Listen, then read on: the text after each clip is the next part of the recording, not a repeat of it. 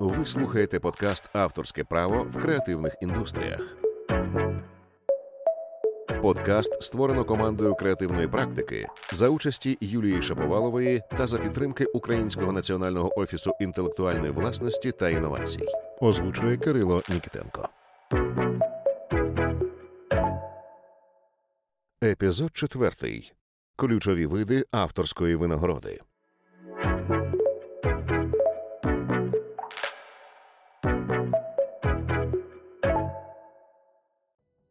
У попередніх епізодах ми дізнались, що таке авторські права, якими вони бувають та як їх захищати. Ми вже знаємо, що автори можуть регулювати використання творів за допомогою ліцензій, а коли створюють твори на замовлення за допомогою відповідних угод, в яких описують терміни створення твору, його особливості та суму винагороди. Власне, цього разу саме про винагороду і піде мова. Ця тема є дуже важливою та цікавою, адже отримувати оплату за твори можна по-різному, і авторам не завадить знати, які формати винагороди бувають, та які вони мають особливості та відмінності.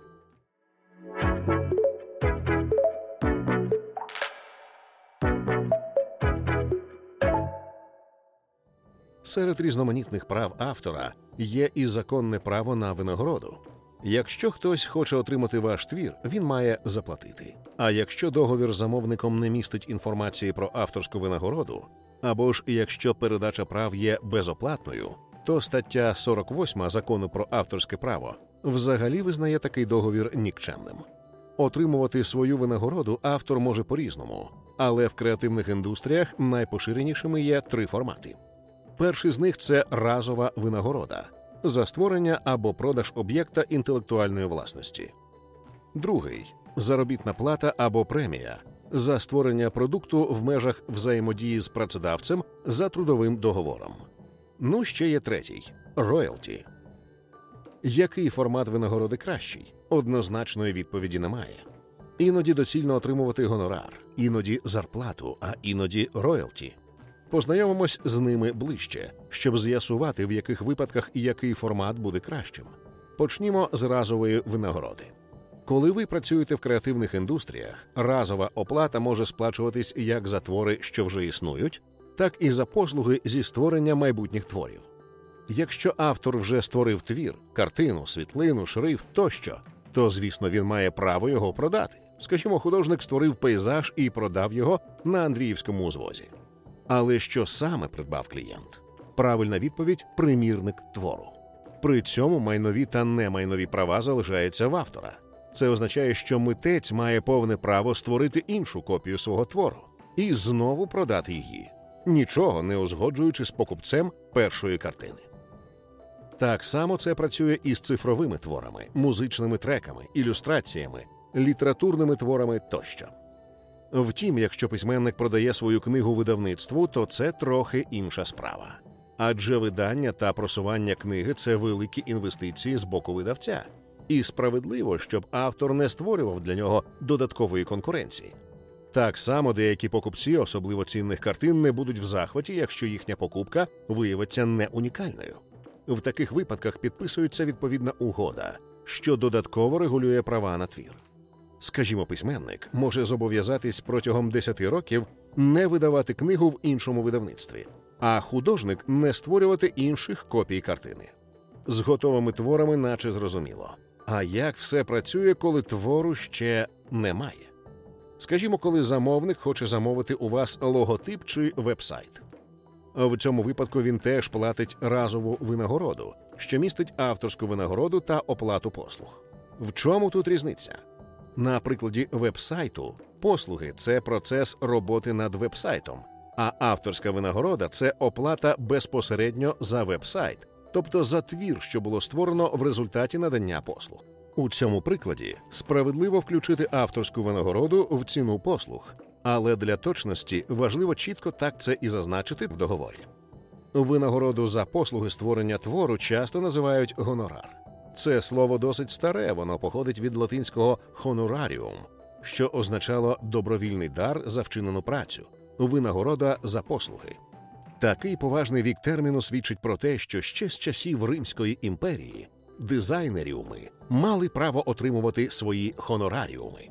Звісно, якщо не зривали дедлайніуми. Часто такі послуги надаються за цивільно-правовим договором. В ньому описується обсяг винагороди та спосіб оплати. Гонорар може виплачуватись повністю або частинами, авансом або за фактом виконання робіт. Також не зайвим буде створити додаток до договору, що містив би опис твору, який автор зобов'язується створити. Його ще називають специфікація або технічне завдання. Скажімо, якщо ви домовляєтеся провести фотосесію, в ньому можна зазначити, скільки фотографій має бути створено та передано замовнику. Якщо монтуєте відеоролик, яким має бути його хронометраж тощо.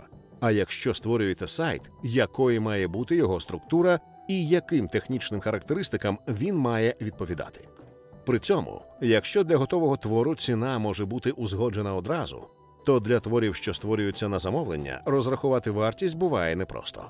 Тому існує модель оплати за тарифом, її ще називають Time and Materials, або ж українською відшкодування за час та матеріали. Якщо ви працюєте за цією моделлю, в договорі вказується годинна ставка, а клієнт розраховується з вами за результатами співпраці. Скажімо, якщо годинна ставка була 250 гривень на годину, і ви зробили дизайн за 10 годин, ваша винагорода складає 2500 гривень. А якщо за 20 годин, то 5 тисяч гривень.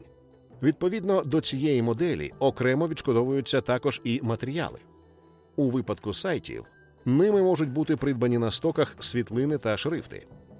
Під час передачі готового продукту замовнику підписується акт виконаних робіт або наданих послуг, бажано з розшифровкою.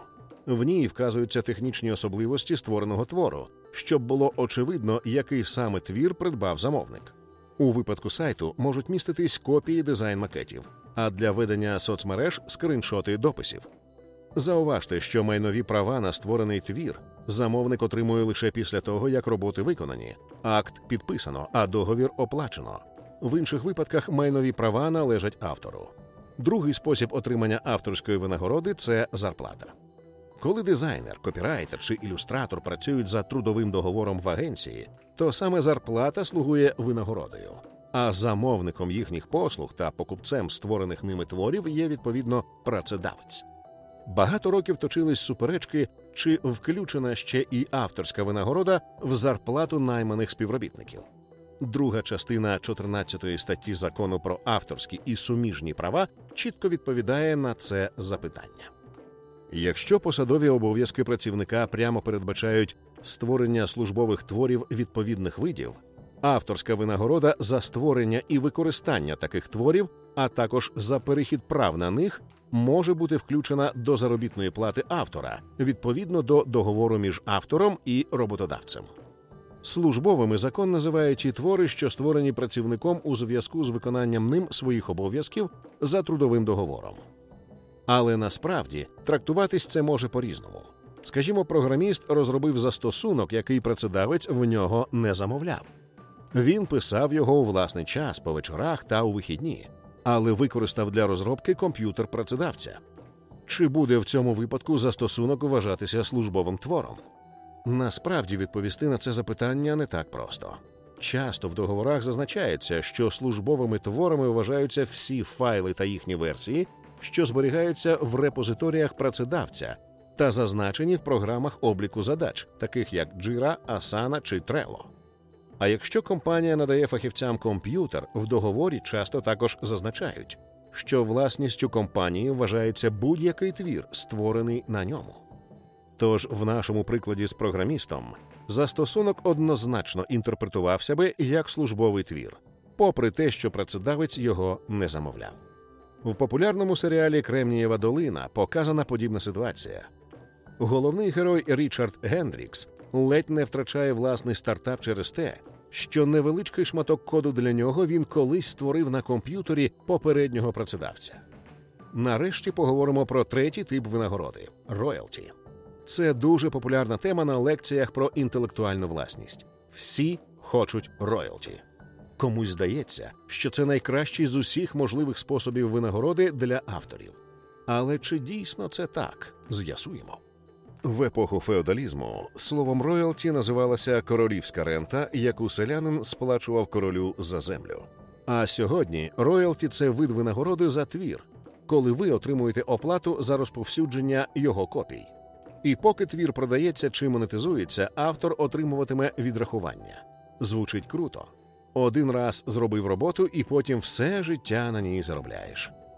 Але якщо все так просто, нащо письменникам, музикантам, режисерам та акторам весь час доводиться створювати нові твори? Очевидно, тут є нюанси, з якими варто розібратись. Уявіть ситуацію. Письменник написав книжку, і видавець пропонує йому на вибір одноразовий гонорар 100 тисяч доларів або роялті в розмірі 10 доларів за кожен проданий примірник. Що обрати? Якщо ви Стівен Кінг, то роялті геть непоганий формат винагороди. Один лише роман Сяйво був проданий загальним накладом близько 700 тисяч примірників. Ще й досі продається. З такою кількістю проданих копій наш умовний автор міг би збагатитись на 7 мільйонів доларів, і 100 тисяч здавалося б здирництвом на тлі такої суми. Але в тому то й річ, що далеко не всі книжки такі успішні. Що якби кількість проданих копій його книги склала б лише півтори тисячі? Тоді він отримав би з роялті лише 15 тисяч доларів, в сім разів менше від запропонованого гонорару. Тож роялті є вигідною винагородою за популярні твори. І в тому криється проблема. Наперед пророкувати успіх не завжди можливо. Інакше існувало б набагато менше історій про кіноблокбастери, що провалились в прокаті. До того ж, далеко не кожен твір, що був популярним 5 років тому, продовжує цікавити людей сьогодні. Тому із часом роялті природним чином зменшуються. Але є ще одна суттєва проблема з цим видом винагороди. Їх буває складно адмініструвати. Скажімо, наш умовний автор книги все ж вирішив отримувати винагороду в форматі роялті. Тепер його книгу продають у сотнях книгарень по всій країні та навіть за кордоном. Якщо видавець йому трапиться порядний, то він чесно звітуватиме про продажі. Але що як видавець буде хитрий? Казатиме, що книга продається вкрай погано, буквально одиниці копій, а письменник бачитиме, що написав бестселер, примірники якого розбирають жвавіше, ніж київську перепічку. А ще може бути, що на папері наклад книги один, а насправді інший. В цій ситуації може бути непросто довести, що роялті вам не доплатили. Доведеться судитись і боротись за справедливість. Адмініструвати гонорар, звісно, набагато простіше. Але на щастя, сучасні технології суттєво спрощують облік роялті. Якщо ви є автором цифрових творів, то можете продавати їх через спеціальні платформи на кшталт Shutterstock, AudioJungle або Deposit Photos. Ці сервіси автоматично розраховують кількість реалізованих копій і розмір роялті, а звітність з продажів є прозорою. В деяких випадках формати винагороди можна комбінувати, тобто частину отримувати як гонорар, а ще частину як роялті. Також можна обмежувати термін дії роялті. Наприклад, прописати в договорі, що умови відрахувань діятимуть, скажімо, протягом 10 років, а потім їх необхідно переглянути. Який би формат авторської винагороди ви не обрали, не забудьте ще й про сплату податків. Обсяг та види податків в різних країнах можуть бути відмінними. Але в цьому епізоді ми розповімо саме про податки, що діятимуть для різних видів авторської винагороди в Україні. Спочатку з'ясуємо, які податки ви сплатите з гонорарів. Якщо ви отримуєте гонорар як фізична особа, що не зареєстрована як підприємець, то замовнику необхідно буде сплатити з вашої винагороди податок на доходи фізичних осіб у розмірі 18% від суми договору та ще 1,5% військового збору. Для тисячі гривень це відносно невеликі відрахування, але для 20 тисяч вони вже будуть доволі відчутними. На щастя, ви маєте законне право платити менші податки, якщо зареєструєтесь як фізична особа-підприємець на третій групі оподаткування. В такому випадку ви платитимете лише 5% від доходу, 1,5% військового збору, а ще єдиний соціальний внесок. Для ФОПів у 2023 році він складає 1474 гривні на місяць. При цьому право на знижену податкову ставку дають не для будь-якої діяльності, а лише для окремих видів послуг. Їх описує класифікація видів економічної діяльності, скорочено КВЕД. Відповідно до неї, кожному виду креативних послуг відповідає свій код. Наприклад, якщо ви дизайнер, то вам потрібно під час реєстрації ФОПа на третій групі вказати код 7410 спеціалізована діяльність із дизайну. І тоді саме за цей вид діяльності ви платитимете менші податки. При цьому ви зможете надавати і інші послуги, але по них ви платитимете ті ж податкові ставки, що і в першому випадку. Тож ліпше прив'язувати до вашого ФОПа декілька кодів. На роялті спрощена система оподаткування не поширюється.